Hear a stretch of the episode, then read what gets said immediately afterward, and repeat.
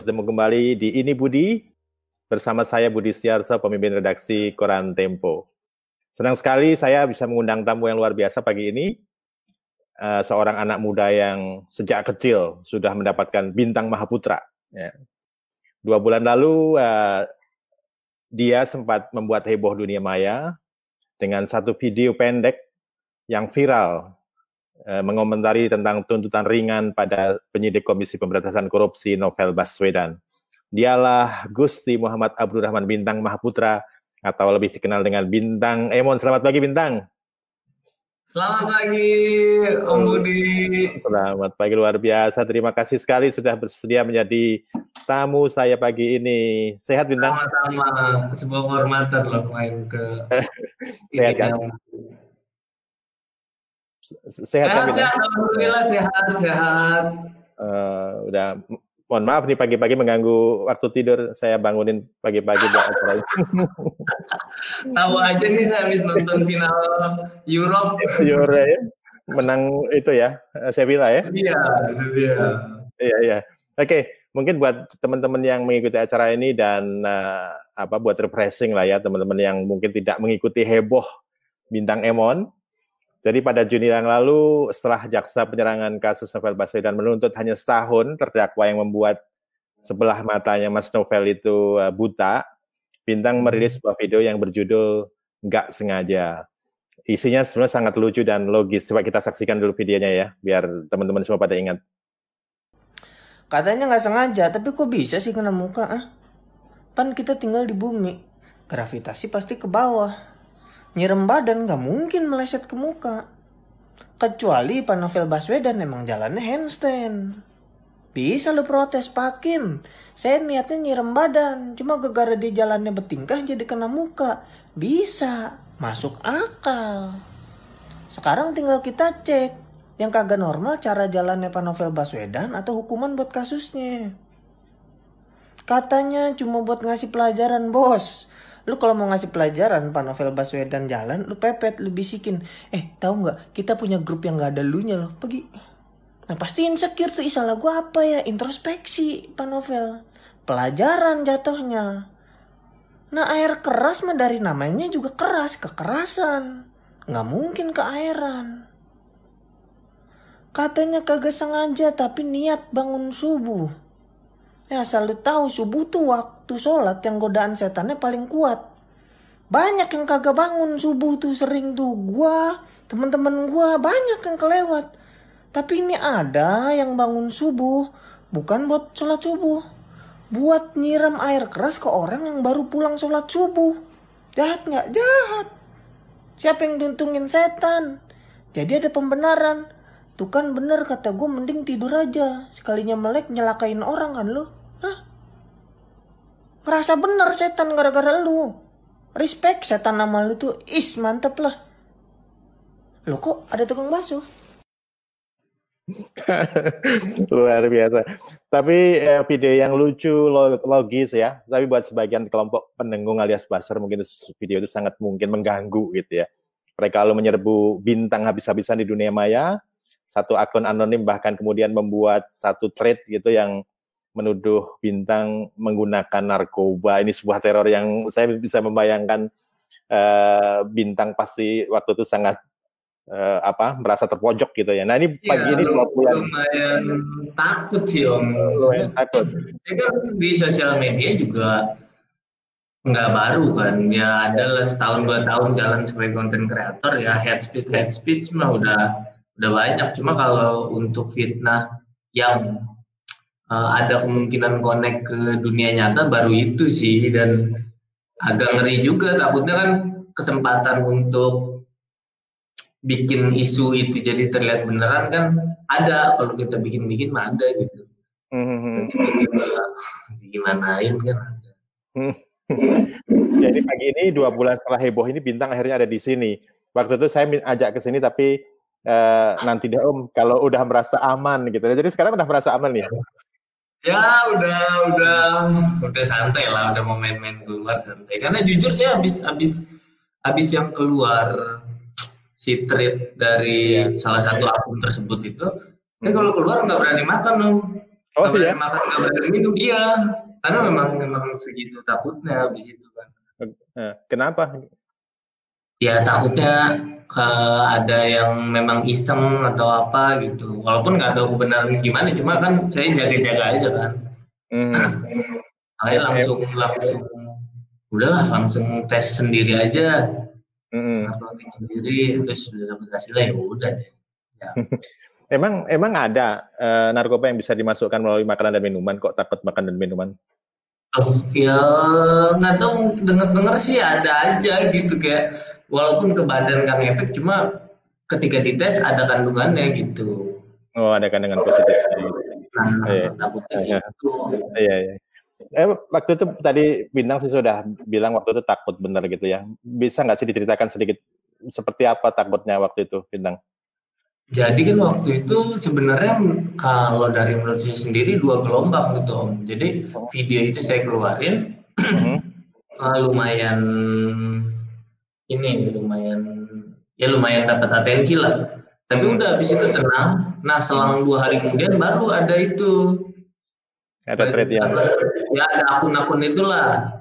Nah baru di situ yang gelombang besar itu yang yang semua akhirnya ikut menyuarakan wah hati-hati, wah harus dikawal gitu.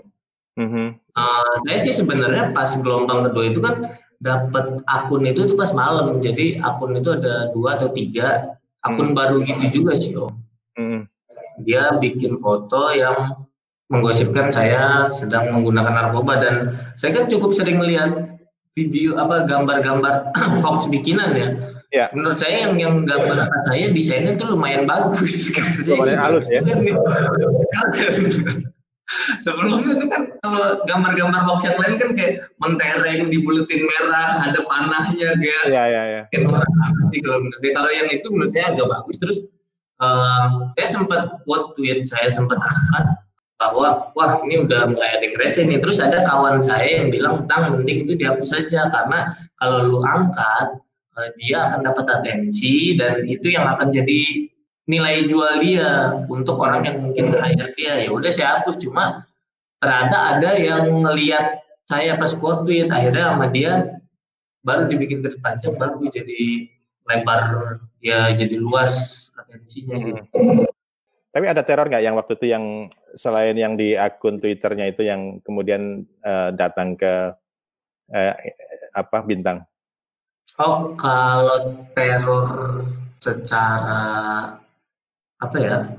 Sosmed Nyata, ya banyak. Akun Instagram saya juga udah Instagram, Twitter udah banyak usaha untuk peretasan bahkan akun iCloud, mm. akun HP pribadi aja berusaha diretas gitu ya. Lumayan juga niatnya gitu. Mm. Cuma kalau yang sampai ke dunia nyata sih kayaknya nggak ada yang ngancem cuma memang ada beberapa yang datang ke rumah dan hmm. dari keluarga udah udah maksudnya yang datang ke rumah tuh berbagai macam latar belakang ada yang dari LSM lah ada lembaga bantuan hukum lah hmm. membantu. Cuma uh, dari keluarga saya ya udah cukup di luar aja mau saya ikut masuk bilang di luar aja. Karena benar-benar separno itu. Aku tuh dari awal ngelempar video hmm. udah sadar wah ini potensinya lumayan nih lumayan membahayakan saya. Karena ya kan kemungkinan saya ikut disiram juga ada lah uh, bisa gitu loh saya ya. bukan bukan anak pangeran anak raja yang punya bodyguard di mana-mana nggak ada hmm. hmm. mana yang sendirian potensi untuk itu ada makanya saya pas ngeluarin video itu sore tapi jujur saya jarang pulang ke rumah om cuma habis lempar video itu sore, malam sih packing untuk sekian hari, saya udah di rumah dulu deh. Mm-hmm. Maksud maksudnya nggak pernah pulang ke rumah itu gimana? Hah? Memang nggak maksudnya nggak pernah pulang ke rumah itu gimana? Memang ting tinggalnya di Oh, saya tinggal bisa memang ngekos. Oh, Jarang oh, okay. pulang ke rumah. Cuma pas habis video itu wah kayaknya harus di rumah dulu. Harus bawa aja gitu. Ya, itu orang-orang bisa berdatangan gitu tahu alamatnya dari mana? Kurang tahu tuh. Kurang tahu. Terus mereka datang aja banyak gitu. Oh, ada banyak tukang bakso juga di situ, enggak? saya nggak sempat ngecek sih, saya sempat alergi bakso udah di situ. Atau siomay, siomay ada nggak siomay? siomay nggak tahu juga. Eh, terus keluarganya gimana waktu itu, Bintang? keluarga sih keluarga saya itu tipikal yang jarang mengomentari kalau saya uh, dalam urusan karir saya di entertain ya. Mm-hmm. Jarang banget. Nah baru kemarin doang tuh mereka tuh kayak udah sih nggak usah macem-macem. Usah aneh udah biasa aja. Nggak usah ini itu. Ini itu uh. akhirnya mereka komentar juga soal itu karena uh, mungkin mungkin sebesar itu tekanan atau ketakutan yang mereka rasakan mungkin ya. Mm-hmm. eh, kalau boleh tahu orang tua uh, apa berprofesi sebagai apa bintang? Uh, wira swasta di bidang kue kue ada enggak pengaruhnya ke usaha dari orang tua itu setelah video itu keluar? Uh, nggak ada sih, karena ya, ya. ayah saya juga jarang-jarang apa ya, jarang cerita kalau saya tuh uh, di bidang entertain atau lainnya enggak ya diam-diam aja. Jadi untuk di dunia nyatanya papa juga kayaknya nggak banyak yang tahu deh. Hmm. Jadi sama sekali nggak pernah komentari konten-konten itu yang dibikin sebelum-sebelumnya sebelumnya belum pernah baru ini doang nih. Bahkan yang viral sebenarnya kan yang viral dari bintang itu sebelumnya sudah banyak juga kan yang uh, video yeah. positif lah ya yang misalnya uh, tentang waspada terhadap corona itu. Ini kalau kamu hmm. hidup mati di tangan Tuhan ya udah uh, baring aja di tol gitu kan. Itu kan juga viral ah, sekali. Uh, hmm. itu pun nggak dikomentari sama ayah. Itu tidak. Karena mungkin uh, concernnya mereka bukan ke titik segimana dikenal ya mungkin. Mungkin concern mereka ya ke keselamatan saya. Pas corona kan ya udah aman-aman aja lah. Aman ya, aja. ini, ah, agak lain. Hmm. disuruh hmm. cari helm full face waktu itu. Oh ya kalau disiram mental gitu. Uh. Jadi kalau gitu pakai face shield itu yang apa sekarang di ya, ya, ya, ya. karena mereka semua juga paham ininya lah, paham risikonya. Teman-temannya Bapak yang kenal juga, oh ini bintang kalau cerita ke saya, itu teman yang yang di bidang hukum pengacara. Hmm. Saya saranin nggak usah aja karena uh, cukup krusial masalah ini. Hmm. Hmm. Jadi kayaknya kalau saya cerita dulu ke mereka sebelum bikin nih, cerita ke teman-teman atau ke keluarga, kayaknya satu suara semuanya. Hmm. Jangan macam-macam. Iya, tapi ide membuat uh, kritikan pada waktu itu tuntutan badan novel itu gimana sih kok tiba-tiba ini merasa perlu mengomentari gitu kan sejauh ini? Uh, ya. Jadi sebenarnya saya itu punya standar keresahan sendiri Om Budi. Dari sekian banyak video yang saya keluarin kan rata-rata semuanya keresahan saya dan yeah. sebenarnya bahas politik nih baru baru satu aja kemarin. Ya. Jadi saya udah pasang standar keresahan saya segini nih, enggak enggak tinggi-tinggi banget menurut saya. Cuma memang kasusnya menurut saya cukup unik sampai menyentuh standar keresahan saya yang yang sebenarnya nggak terlalu into politik gitu. Mm-hmm. Bahkan untuk orang yang nggak terlalu into politik aja, buat saya agak aneh ininya kasusnya. Jadi gatel sendiri gitu. Dan kalau saya lihat video-video sebelumnya itu yang komentari misalnya tentang uh, orang yang sholat Jumat tapi celananya yeah. minim gitu kan. Nggak ada politik sama sekali. Ya, Maksudnya hal keseharian aja. Cuma kemarin memang agak unik. Ini yeah. ya kasus nggak sampai kok agak lain ya kasus ini ya gitu. Gak tahu hmm. sendiri.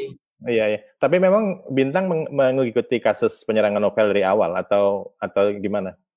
Kalau mengikuti dari awal banget sih, dibilang ngikutin banget sih enggak Om Budi. Hanya sekedar hmm. tahu kenapa kemarin ada putusan, saya cari tahu lagi. Biasa saya kalau kalau untuk mau bikin video memang harus observasi dulu kan ya. ya saya saya baca-baca lagi fakta ininya dan dan output dari saya ya ya udah seperti yang di video itu komentar dari saya ya seperti yang di video itu. Hmm. Oke. Okay. Jadi tadi ayah eh pap, uh, apa orang tua bilang udahlah jangan aneh-aneh gitu ya, tapi tidak tidak sempat hmm. kemudian udah deh uh, bikin video yang aman-aman aja atau atau udahlah jangan jangan bikin uh, apa lelucon yang rempet-rempet gitu oleh orang tua. Hmm. Hmm nggak ya ya udahlah yang yang kayak dulu dulu lagi aja saya pun memang tidak ada niatan untuk terus terusan di politik karena memang concern saya bukan di situ standar keresahan saya sebenarnya tidak setinggi itu mm-hmm. Cuma yeah, ya balik lagi tadi emang agak aneh ya udah kena. Terus juga ke depannya ya dibilang saya akan bahas terus politik ya saya nggak janji juga. Dibilang saya nggak akan bahas politik juga ya saya nggak janji juga. Pokoknya selama kena standar keresahan saya ya mungkin akan saya bahas gitu. Iya, standar keresahan apa, apa sih standar keresahannya bintang ini? Hmm, sesuatu yang apa ya, yang dengan latar belakang saya dan referensi saya itu cukup mengganggu saya itu aja sih om. Hmm. Kayak maksudnya kasus atas eh, kasus yang berkaitan dengan politik kan di negara ini banyak banget kan, ya, banyak ya. banget. Nah, tapi kenapa saya merasa novel eh, kasusnya Pak Novel kemarin kena ke saya? Karena saya melihat udah sangat-sangat unik lah dari kasusnya, dari putusannya, dari kejadiannya, dari apa yang Pak Novel bawa itu cukup unik. Saya melihatnya kayak Pak Novel ini bukan orang sembarangan kan di Indonesia. Dia hmm. salah satu petinggi lembaga yang sangat dihormati di Indonesia. Dia juga lulusan dari Apple. Bukan orang biasa, tapi bukan hmm. orang biasa aja bisa kena kayak gitu. Apalagi saya hmm. hanya orang biasa, apalagi kawan-kawan saya yang hanya orang biasa kriminalisasinya tuh bukan kriminalisasi ya, tapi ya upadaya-upadaya gitu tuh ke orang tinggi aja kena, apalagi ke kami-kami. Nah, atas dasar ketakutan itulah saya bikin konten. Itu standar keresahan saya itu. Hmm, Dampak ya. pada saya. Iya ya. Kalau misalnya kayak politik dinasti gitu mengganggu keresahannya bintang nggak? Kalau politik dinasti sih belum kalau saya karena ya. saya juga seperti tadi latar belakang dan referensi saya mungkin belum sampai ke sana gitu. Mm-hmm. Saya sekali lagi hanya mau mengomentari sesuatu yang memang udah di titik keresahan saya dan sekiranya saya bisa pertanggungjawabkan atas apa yang saya komentari tersebut. Mm-hmm. selama itu fair, saya sih berani mempertanggungjawabkan apa yang saya omongin. Ya ya udah, ayo gitu. Iya iya. Bintang, setelah heboh yang video novel itu, ada nggak topik yang Bintang tadinya pengen membuat gitu ya, membuat kontennya terus, tapi terus mikir, ah nggak deh gitu, karena ini nanti akan kurang lebih ada reaksi yang sama dengan uh, video novel gitu. Ada nggak sempat nggak ide? Uh, mungkin ini kali ya, yang RUU kemarin. Ciptakan. Heru. Oh, nah, RU Ciptakan ya. Kenapa? Cuma kebetulan saya belum riset lagi karena emang lagi lagi udah bertambah dulu. Saya belum observasi lagi, jadi saya ngerasa oh saya belum belum apa ya? Belum mengapasitasi diri untuk membahas itu. Jadi ya udah deh, gue skip dulu deh gitu. Hmm. Karena rame-ramenya sih kerasa, cuma kalau untuk membicarakan soal itu saya belum mempelajari itu soalnya. Jadi hmm. ya udah. Kenapa? Kenapa? Itu sudah sudah memenuhi uh, kriteria keresahan bintang Emon. Uh, uh, Cipta Kerja itu. Harusnya memenuhi, cuma balik lagi ke tadi saya saya lagi kan setelah ini memang saya udah nih bertapa dulu lah, diem dulu. Memang memang saya lagi ngambil waktu istirahat dulu, jadi belum sempat mempelajari soal itu. Mungkin kalau dipelajari mungkin akan ada ketemu satu dua keresahan mungkin. Hmm.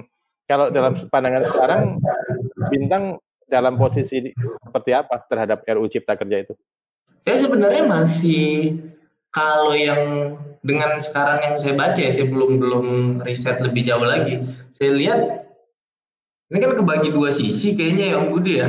Iya betul. Yang, ya orang-orangnya saya ya kita sama-sama tahu lah bagian-bagiannya. Ya. kayaknya masing-masing ini memang ingin membawa kebenaran versinya sendiri-sendiri gitu menurut A okay. ini harus dilaksanain buat ekonomi jalan tapi menurut B ya kalau ini dijalankan akan menindas beberapa pihak ya ya udah silakanlah uh, siapa yang lebih apa ya, lebih bertanggung jawab atas keputusannya aja gitu uh. Saya melihatnya karena yeah. dua-duanya cukup imbang kalau menurut bukan cukup imbang ya lebih lebih imbang daripada kasusnya Pak Novel kalau saya kalau yeah. kasusnya Pak Novel bener-bener drop banget jauh. Jadi beneran kelihatan kalau ini saya harus observasi dan riset lebih jauh kalau memang pengen ngebahas gitu. Hmm. Nah, ada dua pihak yang kurang lebih eh, berimbang, tapi kenapa itu sudah memasuki kriteria keresahannya bintang? tadi kurang apa nggak sejomplang kasusnya novel jadi memang nggak se menurut saya standar ketidakadilannya tidak separah kasusnya Pak Novel sehingga nggak secara otomatis menyentuh standar keresahan saya gitu hmm, karena ya. dua sisi itu banyak pembelaan masing-masing yang yang menurut saya oh masih masih perlu didengarin lebih lanjut gitu hmm. pembelaan masing-masing jadi, Jadi itu hmm nunggu kasusnya ya nunggu nunggu lebih jelasnya lagi aja gimana. Saya juga harus ngambil waktu untuk mempelajari. Kalau memang sekiranya udah dapat keresahannya ya mungkin akan dibahas juga. Gitu. Hmm, itu artinya sebenarnya bukan karena bintang mengukur kira-kira mungkin ini akan ada dampak yang uh, kurang lebih sama dengan kasus novel gitu ya. Tapi lebih karena bintang berasa nih belum saatnya gitu ya karena ya. dia masih mempelajari gitu Uh, ya. Tapi kalau yang saya juga nggak kayaknya saya belum belum setahu itu soal RUU Cipta Kerja. Maksudnya kalau kasusnya Pak Novel tuh saya, saya kayaknya risetnya nggak terlalu lama deh. Cuma kalau untuk Cilaka ini saya kayaknya feeling saya sih kalau mempelajari ini kayaknya harus lama banget deh. Mm -hmm. Karena cukup pelik, cukup rumit banget dan dampaknya beneran segitu luasnya kan salah salah yeah. keputusan berapa juta jiwa yang yang kena dampaknya gitu ya ya ya ya ini beberapa influencer ya selebriti hmm. yang waktu itu diajak uh, lah ya untuk berkampanye untuk undang-undang cipta kerja ini yang tadi disebutkan oleh bintang bintang sempat ditawarin nggak untuk berkampanye ya. yang Indonesia butuh kerja itu uh, enggak karena maksudnya kalau kalau tawaran doang kan saya nggak bisa nolak kan hmm. uh, nerima atau tidak yang saya bisa lakukan saya hmm. tawarannya tuh nggak tahu tuh karena memang memang dua bulan ini saya lagi ngeblok saya nggak mau ngapa-ngapain jadi hmm. kayaknya tawaran apa pun tuh nggak ada yang diladenin sehingga kita nggak ngecek ada tawaran itu atau tidak gitu hmm. kalau misalnya ditawarin bintang gimana posisinya karena tadi kan melihat ada dua kekuatan yang berimbang hmm. Bintang, tentu tidak tentu tidak tentu tidak Uh, saya nggak apa ya. Kalau untuk urusan sesuatu yang berkaitan dengan keputusan pemerintah, mm. saya kayaknya lebih baik ngambil keputusan untuk mendukung atau tidak tanpa intervensi dari atas, entah bentuk bayar, uh, bentuk timbal baliknya adalah bayaran atau atau inian lainnya, saya mending nggak intervensi gitu. Jadi benar-benar pure mewakili saya aja. Hmm. Arti, artinya, oh jadi uh, udah memutuskan bahwa bintang tidak akan menerima uh, apa namanya kampanye berbayar yang berhubungan dengan kebijakan pemerintah gitu. Hmm, untuk saat ini sih iya. Hmm. Ada alasan nah, khususnya nggak? Uh, alasan khususnya mungkin sama kayak kasus corona kemarin kan corona kemarin juga beberapa kali ditawarin untuk jadi bagian dari inian pemerintah tim tim ini pemerintah saya ngerasa kayaknya kalau kalau udah ikut terlibat cukup jauh dengan pemerintahan kayak takutnya jadi nggak nggak bisa menyuarakan hal-hal yang yang seperti kemarin Pak Novel itu hmm. nggak hmm. bisa nggak bisa murni lagi nggak bisa lepas lagi dalam menyampaikan keresahan karena ada satu dua hal yang harus dijaga gitu yang hmm. saya hmm. masih nggak iya iya iya kalau apa namanya uh, menurut bintang ya te teror ya tadi yang kemudian waktu itu juga dia di dunia maya yang waktu itu juga dialami bintang setelah video video apa uh, novel ini ini bagian dari tekanan yang menghambat kreativitas bintang nggak sih? Kalau saya sih mungkin tidak ya, um, Budi karena memang sebelum-sebelumnya nggak pernah bahas-bahas soal ini. Cuma kalau untuk konten kreator pada umumnya mungkin pengaruh. Karena setelah saya mengeluarkan video tersebut banyak konten kreator yang merasa terwakili. Yang artinya mereka tuh sebenarnya memiliki perasaan yang sama dengan saya. Memiliki keresahan yang sama dengan saya. Cuma mereka takut untuk menyampaikan karena uh, ya mengawasi satu dua hal mengantisipasi satu dua hal yang yang mungkin berdampak negatif untuk mereka. Dan dan saya rasa itu lumayan membatasi banget sih. Jadi nggak bisa bebas menyuarakan apa yang sebenarnya kita rasain. Padahal uh, saya tuh orang yang memegang prinsip bahwa seni entertain hmm. itu bisa dipakai untuk menyampaikan apa ya kepentingan bersama mengatasnamakan kepentingan orang banyak itu bisa karena di luaran pun kayak di Amerika atau mana stand up comedy itu banyak banget yang membahas soal kritik-kritik terhadap kebijakan pemerintah dan dan cukup berhasil untuk mempengaruhi kebijakan-kebijakan pemerintah. Dan menurut saya itu sangat-sangat ideal hmm. artinya pemerintah kan jadi punya kontrol gitu ya, ya. warga warga ya nggak nggak selepas mengikut dengan pemerintah warga punya hak hmm. menyampaikan keresahannya gitu hmm. Uh, Bintang, dengan 3,3 juta followers ya di Instagram, kemudian satu juga followers di Twitter, ini kan sekarang uh, Bintang bisa disebut sebagai influencer lah ya. Uh, tadi mungkin saya sedikit sudah bertanya tentang sempat ditawarin nggak kampanye Indonesia butuh kerja, tapi saya akan lebih umum lagi pernah nggak ditawarin untuk mengkampanyekan program-program pemerintah?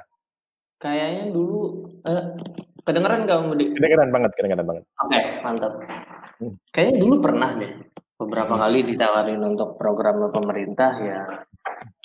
Cuma nggak nggak nggak belum belum kita ambil juga kayak udah deh nanti dulu gitu.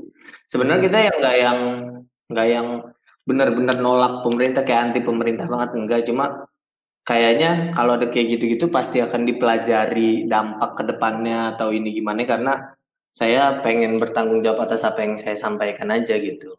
Hmm. Kami itu siapa? Ya saya dan manajemen mungkin.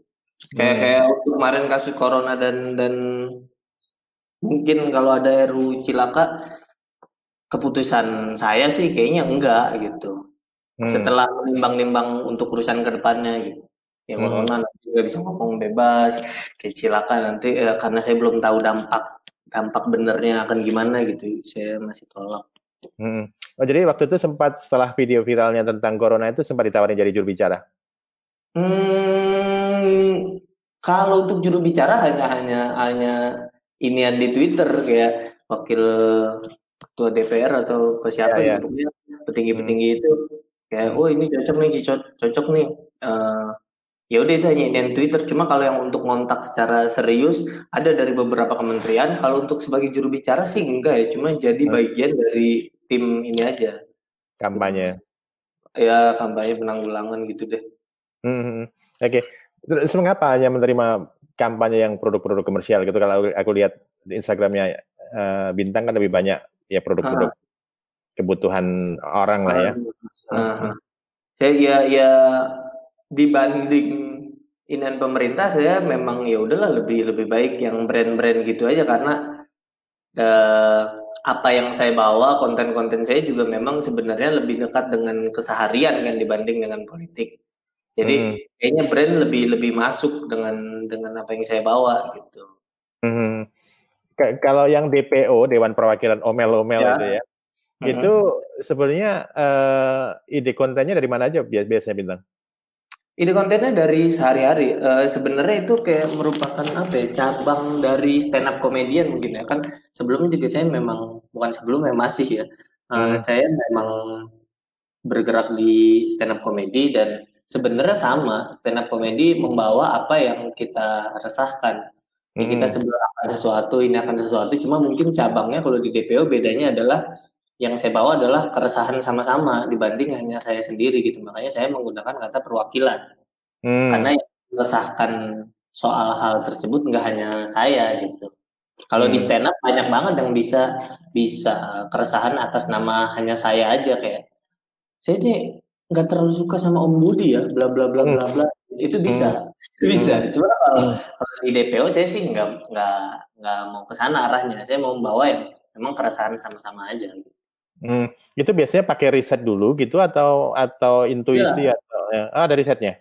Riset dulu saya saya lumayan lama risetnya. Mungkin biasanya empat harian rata-rata cuma kadang bisa lebih dari itu juga karena seperti tadi saya bilang saya siap bertanggung jawab atas apa yang saya bawa. Jadi memang saya benar-benar memperhatikan semua celah. Saya juga per barisnya saya oh saya kalau di permasalahan ini ya udah saya siap tanggung jawab ini ini ini. Jadi memang beneran detail kata per kata kalau saya Budi. Hmm. Oh jadi ada proses riset, terus ada uh, penyusunan skrip dan seterusnya itu nah, yang UC lah. Oh, hmm. Nah uh, itu apa? DPO tadi adalah cabang dari stand up ya. Itu nanti akan jadi akan ya. akan jadi brand gitu atau seperti apa rencananya bintang? Ah ya ya menurut saya ya udahlah kayak kayak sekarang aja jadi jadi konten konten sebatas konten biasa kayak gini aja karena saya pun belum ada niatan ninggalin stand up juga.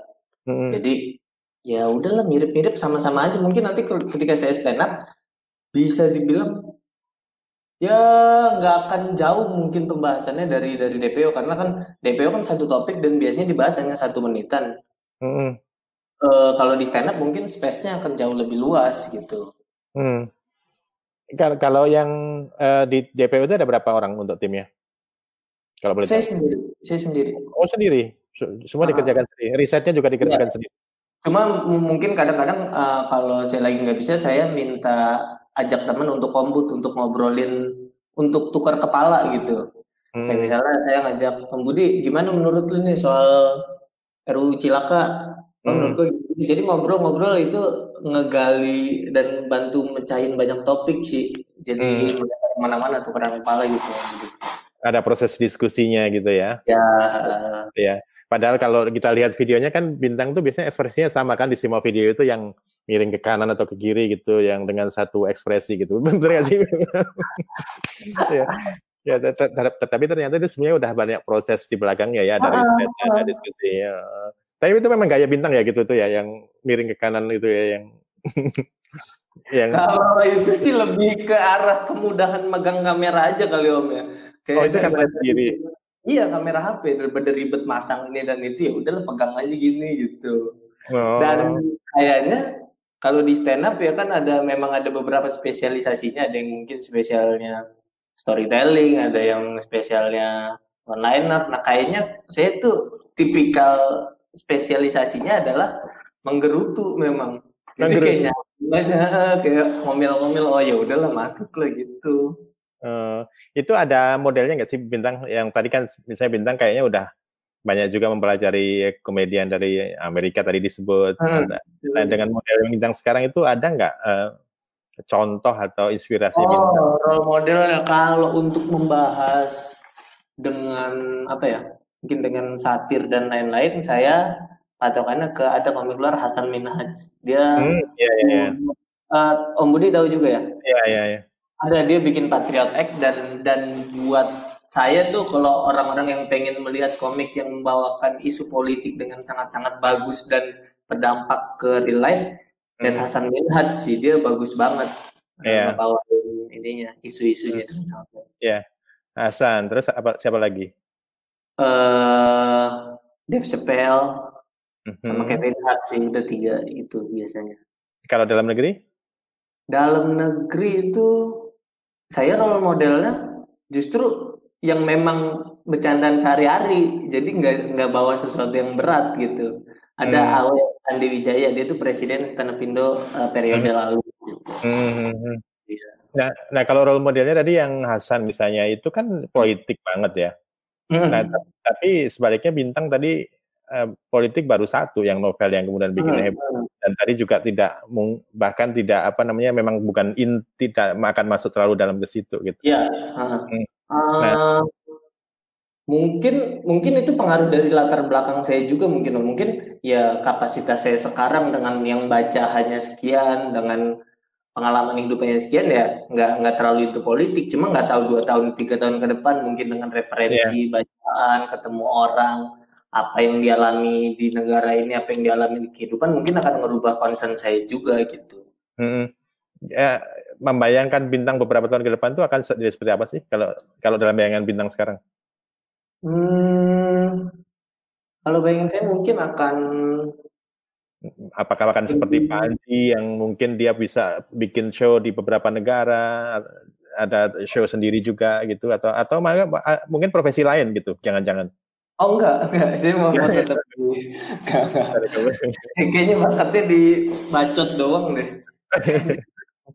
yang lain kurang. Saya kalau untuk beberapa tahun ke depan ya ya mungkin akan lebih fokus ke stand up ya kalau sesuai yang memang rencana saya ke depannya lebih fokus soal stand up terus juga mungkin bahasannya akan akan lebih luas mengikuti dengan usia yang terus berkembang dan mungkin juga ketika ketika sudah mencapai titik di mana uh, kalau saya sih biasanya kalau udah sampai satu titik itu tuh hmm. gatal untuk nambahin satu titik di atasnya lagi om gitu.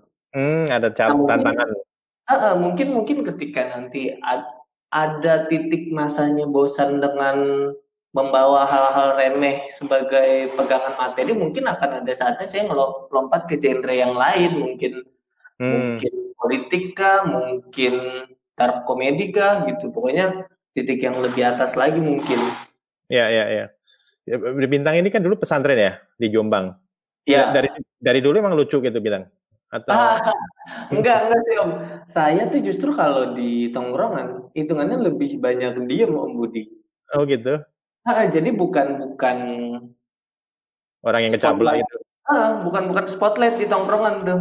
Ya udah hmm. yang lain aja yang lucu saya mah diem aja gitu. Saya ngeliatin aja nggak nggak terlalu tertarik karena apa ya saya malu kalau kalau untuk berada di tengah kumpulan sebagai sebuah spotlight saya malu. Cuma anehnya saya dari dulu dari sebelum mengenal stand up komedi hmm. saya tuh memang tertarik pada dunia komedi Padahal hmm. satu-satunya wadah saya saat itu ya hanya tongkrongan aja. Cuma saya percaya kayak enggak, gue kayaknya bisa nih di komedi. Cuma belum tahu wadah tepatnya aja sampai akhirnya nemu stand up dan akhirnya cocok gitu. Hmm. Jadi apa yang dulu waktu dilakukan di pesantren itu? Itu sampai level apa sih dulu? Oh, saya sih sampai SMA doang. SMA. Jadi jadi hanya hanya SMA aja saya. Jadi nggak nggak yang ini banget, nggak yang dari awal SMP. Oh, hanya SMA ya? Enggak, hanya hanya SMA aja. Itu kayaknya hmm. ketakutan bapak saya karena takut saya ikut tawuran aja di Jakarta. oh ya. karena SMP-nya lumayan serem juga Om Budi. Jadi kayak wah ini udah sinyal-sinyal nggak baik nih. Uh, pernah tawuran? Pernah Om Budi bawa-bawa kapek juga pernah. Makanya wah ini udah nggak bener nih anak nih. Kayaknya uh, udah masih iya, iya sementara gitu. Iya. Lalu pernah tahu. Pernah tawuran juga dulu pernah ngebobol ngebobol pasar. Oh, banget. Makanya di mana? Iya daerah-daerah Kalideres. Terus juga pembangunan jalan tol itu besi pada kita colongin Om Budi. Makanya saya tuh merasa berdosa saya salah satu penghambat infrastruktur Indonesia kayaknya. Dosa masalah. Tahu pernah tawuran, pernah ngambilin besi, pernah narkoba nggak ayo? Ah, enggak kalau itu enggak, kalau itu enggak. ya, kalau narkoba terpantas tuh uh, apa namanya akun anonim yang nyerang itu jangan-jangan punya. Iya. kan? Enggak sih kalau saya gitu. Iya iya iya. Eh, apa namanya jadi sebenarnya kalau menurut eh, Bintang sekarang dalam hal DPO ataupun dalam stand up comedy ada nggak sih hal-hal yang dihindari topik-topik yang menurut Bintang ini jangan deh gitu eh, ada jangan uh, banyak, banyak sih kayak kayak ya sara aja sara dan politik itu menurut saya nggak bisa diungkapkan di ruang publik seperti DPO hmm. seperti YouTube itu nggak bisa tuh ruang publiknya karena terlalu luas dan bentuk pertanggungjawabannya sulit saya hmm. sih kalau bahas sara, bahas politik, bahas juga di stand up ada, cuma ruangnya ya tertutup. Buat saya hmm. kayak misalnya stand up of air, ya udah hmm. di situ. Karena saya bisa mempertanggungjawabkan secara langsung di situ apa yang saya bicarakan gitu, nggak hmm. meluas hmm. ke mana-mana. Karena kalau hmm. udah di ruang publik kan udah ke mana-mana, cabangnya udah banyak, orang yang berpartisipasi dalam topik itu udah udah terlalu luas, sedangkan yang harus mempertanggungjawabkan saya sendiri, saya nggak bisa kalau terlalu banyak gitu. Hmm. Kan mulai bareng mana-mana yang A bertanya saya udah tanya, ntar B nanya pertanyaan yang persis saya harus jawab lagi nanti B bercabang wah terlalu luas deh. Makanya saya nggak terlalu setuju dengan dengan orang-orang yang ngerekam stand up hmm. secara ilegal ya diem diem hmm. gitu ya hmm. karena karena akan menyulitkan untuk si pelaku stand upnya dia hmm. akan membawakan materi stand up di ruang yang dia bisa bertanggung jawab. Kalau hmm. memang dia mau lempar YouTube pasti ngelempar sendiri, nggak perlu lu bantuin untuk share di YouTube gitu. Hmm. Jadi itu sebenarnya kontennya memang dibuat untuk uh, satu space yang terbatas gitu ya, yang ah, yang ada di situ gitu ya. Hmm. Kalau Jadi, DPO dan lain-lain, saya udah oh udah bisa kayaknya nih diterima di ruang publik untuk hmm. uh, celah pembahasannya juga saya batasi agar hmm. tidak merembet ke mana-mana. Karena kan hmm. kalau udah ruang publik, orang yang harus dijaga perasaannya kan banyak banget kan. Iya betul betul. Apalagi betul. dengan ketersinggungan dan pasal karet kayak sekarang kan bahaya banget gitu. Mm-hmm. Kayak saya bahas A, Om Budi mungkin nggak tersinggung, cuma orang lain yang nonton wah nanti tersinggung. Sedangkan kan standar ketersinggungan orang kan beda-beda ya Om ya. Iya betul.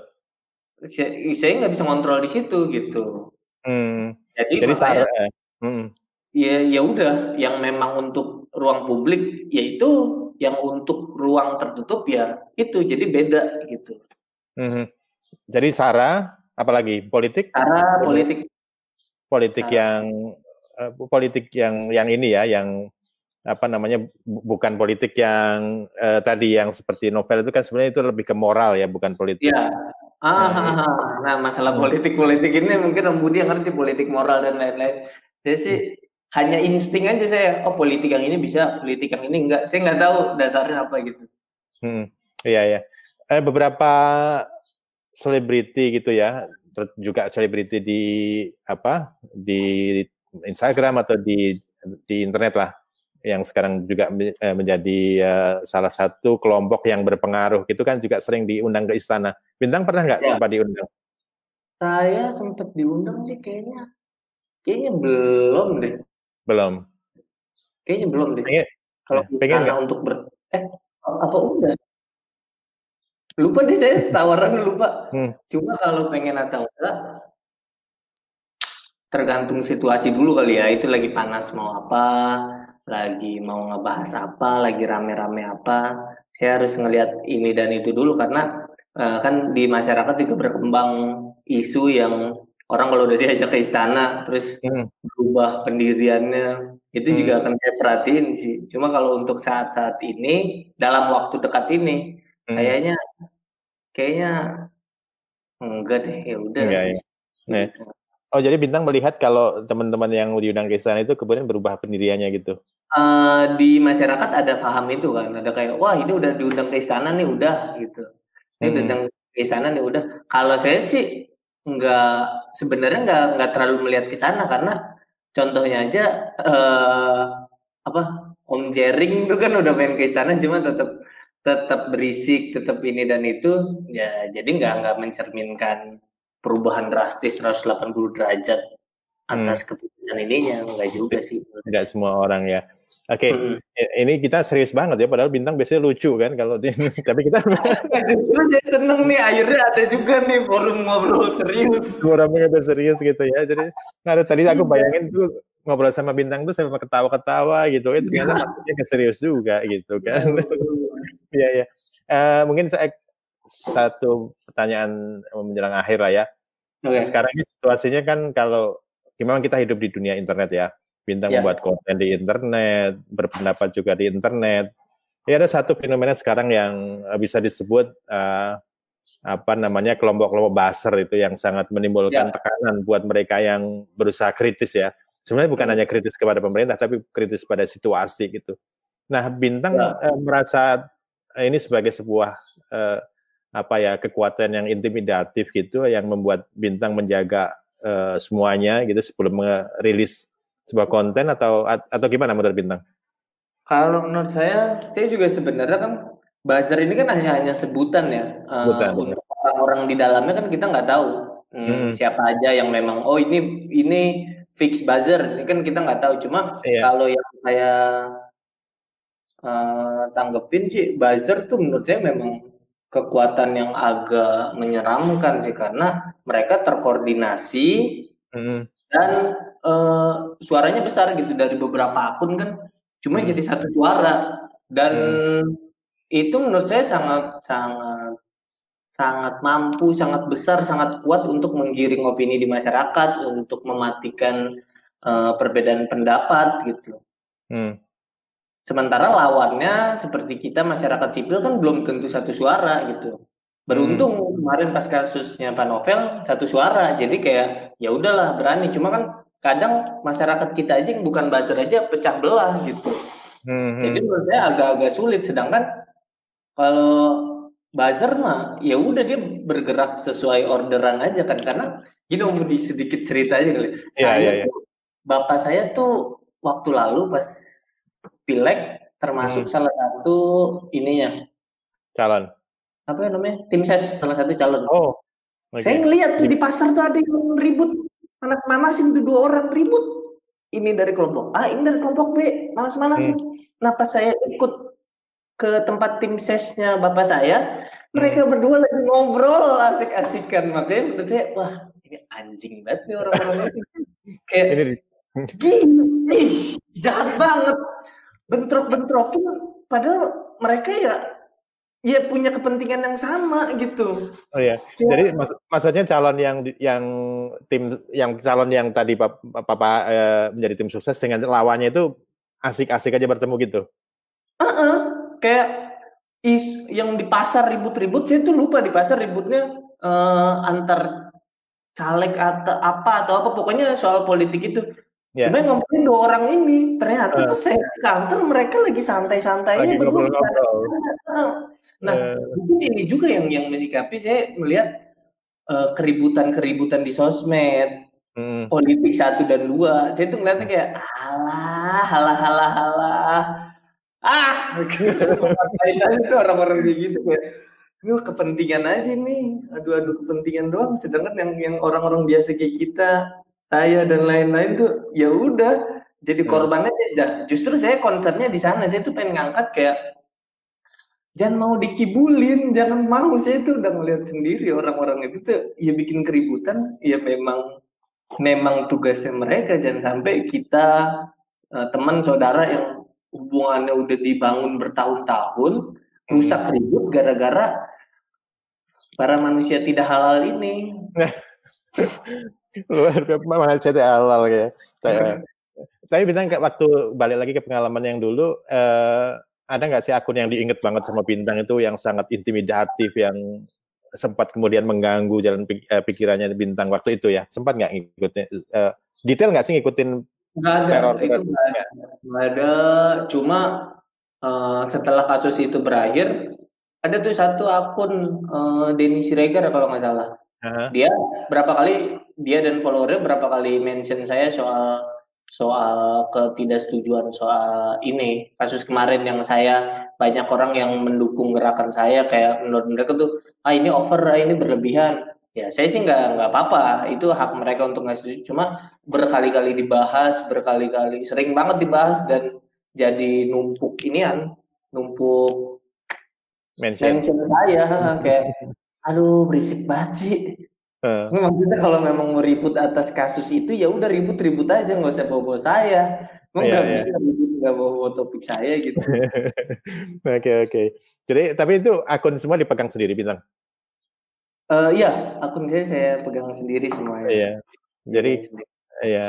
Oke okay, jadi aku lihat sih malam-malam juga ya sering ininya ya nge-tweetnya ya. Iya. Santai aja.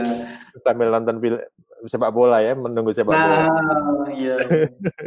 Oke bintang ini uh, terima kasih sekali sudah uh, ngobrol topik yang serius. Padahal ah. pasti yang nonton pengennya melihat bintang yang lucu seperti biasa. Ekspektasinya lucu pasti. Iya, tapi kita banyak.